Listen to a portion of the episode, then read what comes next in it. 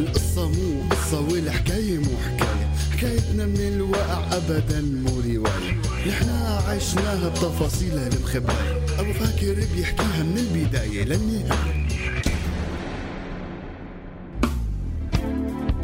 حكاية بلد. أب وأم وولد حياة جديدة بدها تنولد. حكاية سوريا الروح قبل الجسد. الروح قبل الجسد. هلا مع حكواتي السورياني عاها راديو السورياني. خليكم معنا.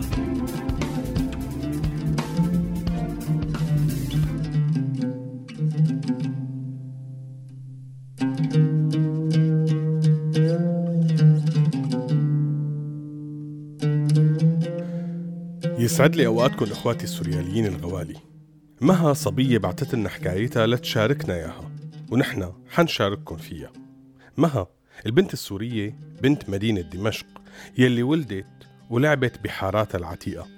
كبرت هي وياسمينة بيت جدة المزروعة بأرض الديار والمسقية بمية البحرة رغم إنه بيت أهلها بعيد بس هي بقيت دائما تجي لعند ستة تزورها وتطمن عليها كل يوم وتساعدها بشغل البيت.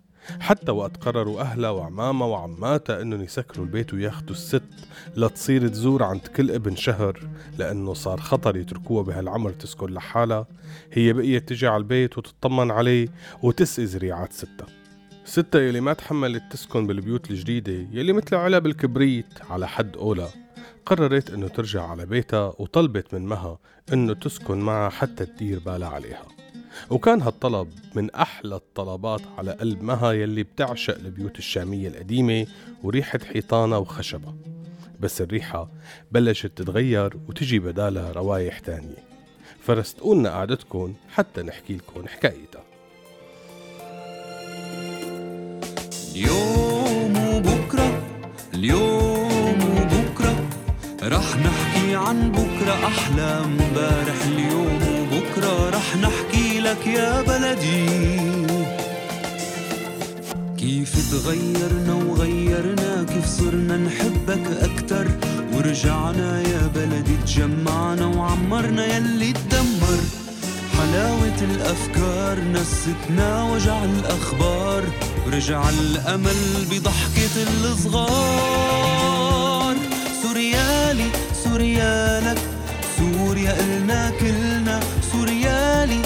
سوريالك انت اللي قادر تغير انت ابن البلد.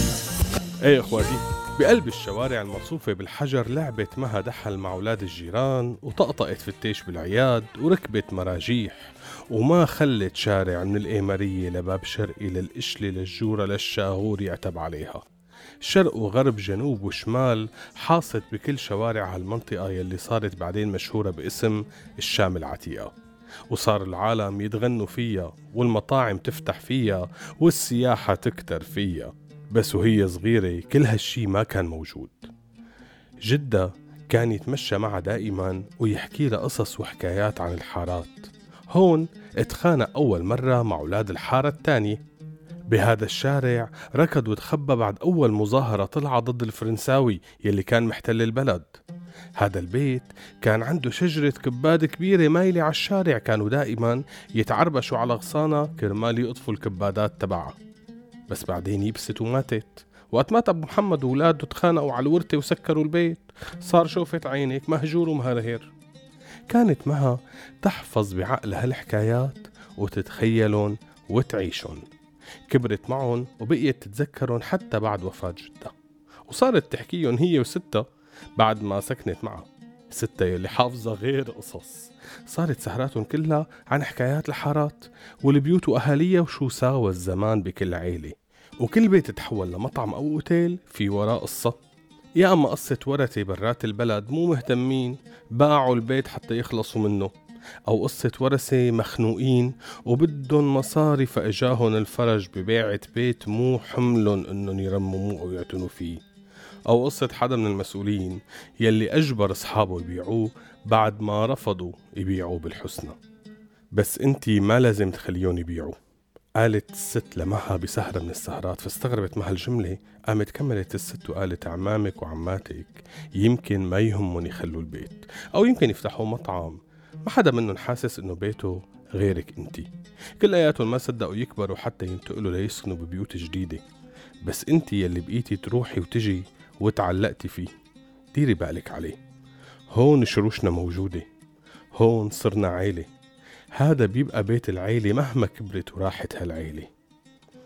ليلتها زعلت معها وما عرفت تنام لأنه حست إنه كلام ستة صح. كيف ممكن فعلا أهلها وعمامها يفرطوا بالبيت ويبيعوه؟ هذا الشي كتير وارد. وكمان زعلت لأنه جواتها إجاها إحساس إنه ستة قربت تموت. حست إنه هالكلام كان مثل وصية إلها. وللأسف إحساسها كان صح. بعد أسبوعين ماتت الست وعملوا لها العزاء وخلص الأربعين وقعدت العيلة كلها بأرض ديار مشان يحكوا. وكان النقاش شو حنعمل بالبيت. أول سؤال كان إذا حدا من الأخوة عنده رغبة يشتري حصص البقية. بس الكل ما بيملك مصاري تكفي. يعني الحمد لله بالعموم العيلة كلها وضع المادي منيح ومرتاحين بس مو لدرجة إنه حدا منهم يشتري بيت بهالمساحة. طيب نبيع لغريب؟ طرح العم الكبير حسان هذا السؤال. سكت الكل. هن كانوا مفكرين بالقصة بينهم وبين حالهم بس وقت سمعوها وحسوا إنه ممكن تتحقق الأول صعب كتير. يعني بيبقى هذا بيت طفولتهم صعب يروح لحدا غريب. لبين يفكروا شو حيعملوا حنروح فاصل ونرجع لكم. بيتي يا بويتاتي مسكر لعويباتي فيك خلقت وفيك ربيت وفيك بقضي حياتي. يا بيتي يا بويتاتي يا بويتاتي. يا بيتي يا بويتاتي يا مسكر لعويباتي فيك خلقت وفيك ربيت فيك بقضي حياتي. يا بيتي يا بويتاتي يا بويتاتي على المحبة وعلى الإيمان على الخير وحب الأوطان. على المحبة وعلى الإيمان على الخير وحب الأوطان. فيك خلقنا وربينا رزق الله أيام زمان. يوم اللي كنت مليان يوقف بينا دينا يا يا لعويباتي فيك وفيك فيك بقضي حياتي. إيه إخواتي بعد ما العم حسان طرح فكرة بيع البيت والكل سكت وما رد قامت معها وقفت والدمعة بعينها. قالت لهم إنه ستة امنتها ما ينباع البيت ولازم الكل يحترم رغبة الست. سكتت شوي فحكى الأب بفكرة تكلفة صيانة البيت. بيت كبير وعتيق بده شغل كتير. الفترة الماضية كانوا عم يهتموا فيه لأنه أمهم ساكنة. بس هلأ هاي المصاريف حتكون زيادة وما لها طعمة. إذا سكروه حيتحول لخرابة. شو الفائدة منه ساعتها؟ فهون مها طرحت فكرتها يلي فكرت فيها بعد حديثها مع ستها الفكرة كانت إنه هي رح تستأجر البيت منهم وهي رح تصير مسؤولة عنه. اطلعوا فيها إنه أنت من وين بدك تجيبي المصاري؟ أجار هيك بيت مو كلمة سهلة وأنت موظفة يا دوب راتبك على قده. بس هي كملت وشرحت إنه هي بتستأجر البيت بس هن رح يساعدوها ويطولوا بالهم عليها بالدفع سنة لبين ما يمشي مشروعها. المشروع يلي ما كتير هي كانت سعيدة فيه لكن اعتبرته أفضل حل لحماية بيت العيلة من البيع. وهو إنه تأجر الغرف لطلاب وأجانب يلي بيجوا على الشام يدرسوا عربي أو بيجوا بيشتغلوا بالمراكز الثقافية الأجنبية وعندهم رغبة يعيشوا بالحارات العتيقة. وهيك بيبقى اسم البيت واسم العيلة بين الناس عايش وبيبقى ملك للعيلة وبتبقى هي فيه وعم تديره. وممكن كمان تعمل اتفاق مع شي مركز ثقافي ويصيروا يعملوا حفلات موسيقية ندوات ثقافية وهيك شي. هيك كمان بصير البيت له حضور بالمجال الثقافي. الفكرة كانت كتير غريبة بالنسبة للعيلة. حسوا بغرابة إنه بيتهم يتحول لفندق أو بنسيون. بس كمان إذا باعوه فممكن يتحول لمطعم أو فندق ويغيروا كتير بمواصفاته. بس بصراحة ما قدروا إنهم يقرروا بهي الجلسة. فاتفقوا إنه يجتمعوا بعد أسبوع مشان كل حدا يفكر على رواق ويسأل عن القصة يعني ويزين الفكرة بباله. بهالفترة كانت مها متابعة تحضير لفكرتها مشان تتنفذ. تواصلت مع شباب بكلية الفنون الجميلة حكت معهم كيف ممكن يعملوا ترميم للبيت ما يكون مكلف. وبنفس الوقت بيحافظ عليه وبيظهر تفاصيله الفنية الموجودة ببنائه. حضروا سوا ميزانية متوقعة وحسبت كيف ممكن إنه تبلش بالشغل غرفة غرفة. من اجار كل غرفة بتمول ترميم الغرفة الثانية وهيك حتى ينتهى ترميم البيت كله. وبعد أسبوع رجعت اجتمعت العيلة. وكان النقاش عم يروح باتجاه رفض الفكرة لأنه فيها مخاطرة ما عندهم استعداد إلها. فناقشتهم معها إنه شو المخاطرة؟ فهموني يعني. إنه ما يتأجر البيت أنتم مو دافعين شيء بالعكس. أنتم هلأ عم تدفعوا كل شهر فواتير أنا حأتحملها. بعد سنة إذا ما مشي المشروع فيكم تبيعوا ما حدا رح يمنعكم أنا متعهد قدامكم إنه أجار هالسنة رح يبقى دين ورح سدد لكم إياه. حتى لو ما مشي المشروع بدفع لكم إياه. بعرف إنه هذا بيتكم وأنتم خايفين تصير إشكاليات ومعتبرين إنه إذا بعتوه رح تخلوا مسؤوليتكم وينتهى أي ارتباط بينكم وبينه. وأنا بالعكس بدي هذا الارتباط يبقى لأنه هذا بيتكن بيت العيلة يلي انخلقت فيه يلي زرعت شروشة بأرضه وكبرت. هيك وصتني ستي وأنا بدي نفذ وصيتها مهما صار. وقف أبوها بعد هذا الكلام وقال أنا بضمنها لمها. أنا ملزم قدامكم سدد كل المبالغ اللي بتترتب عليها. عمتها زاهدة قامت ضمتها وقالت لها أنا متنازلت لك عن حصتي من الأجرة بهالسنة. قوي حالك فيها وما تتحملي أي دين. العم حسان كمان تنازل عن حصته لأول سنة وصار البيت تحت تصرف معها. يلي باشرت فورا تنفيذ الفكرة وخلال شهرين كانت بديانة استقبال أول مستأجر.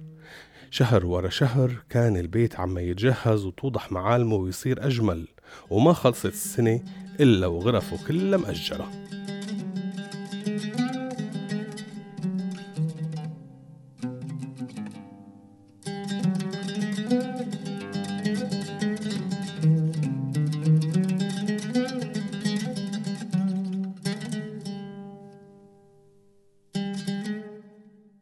مع تأجير الغرف ومع وجود أجانب بالبيت إجا لعندها مندوب من فرع الأمن المسؤول عن الحارة يلي لازم يكتب تقرير عن البيت شو عم بيصير فيه مين هدول الأجانب اللي ساكنين هون ليش جايين على سوريا شو عم يعملوا ولوين عم يروحوا هل هن عم يتجسسوا على البلد؟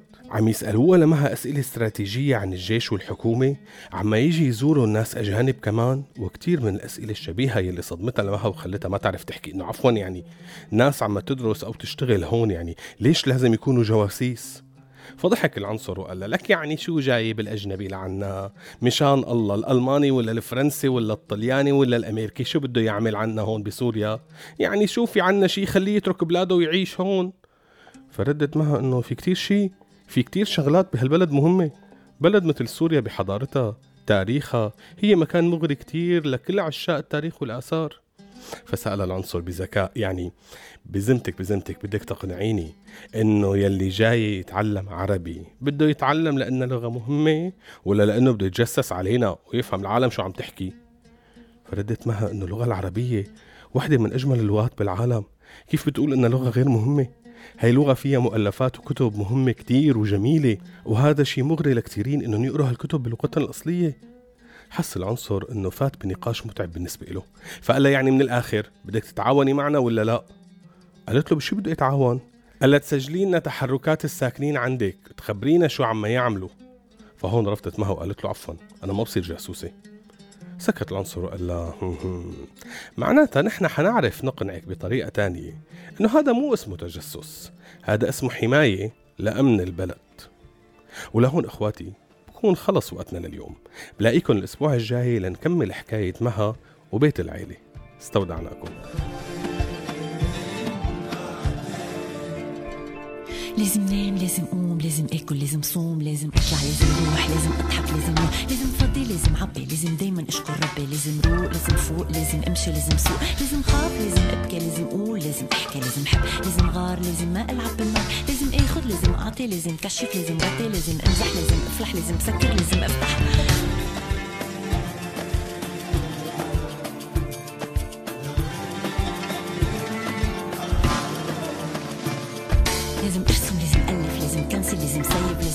فوقي البس لازم سلم لازم بوس لازم عرب لازم رتب لازم نظف لازم كركب لازم البس لازم اشلح لازم اجمع لازم اطرح لازم طفي لازم ولع لازم اقسى لازم دلع لازم اهرب لازم اكتب لازم اخسر لازم اغلب لازم طير لازم رفرف لازم افرح لازم هذا البرنامج من إنتاج راديو سوريالي 2016 عم تسمعوا راديو سوريالي.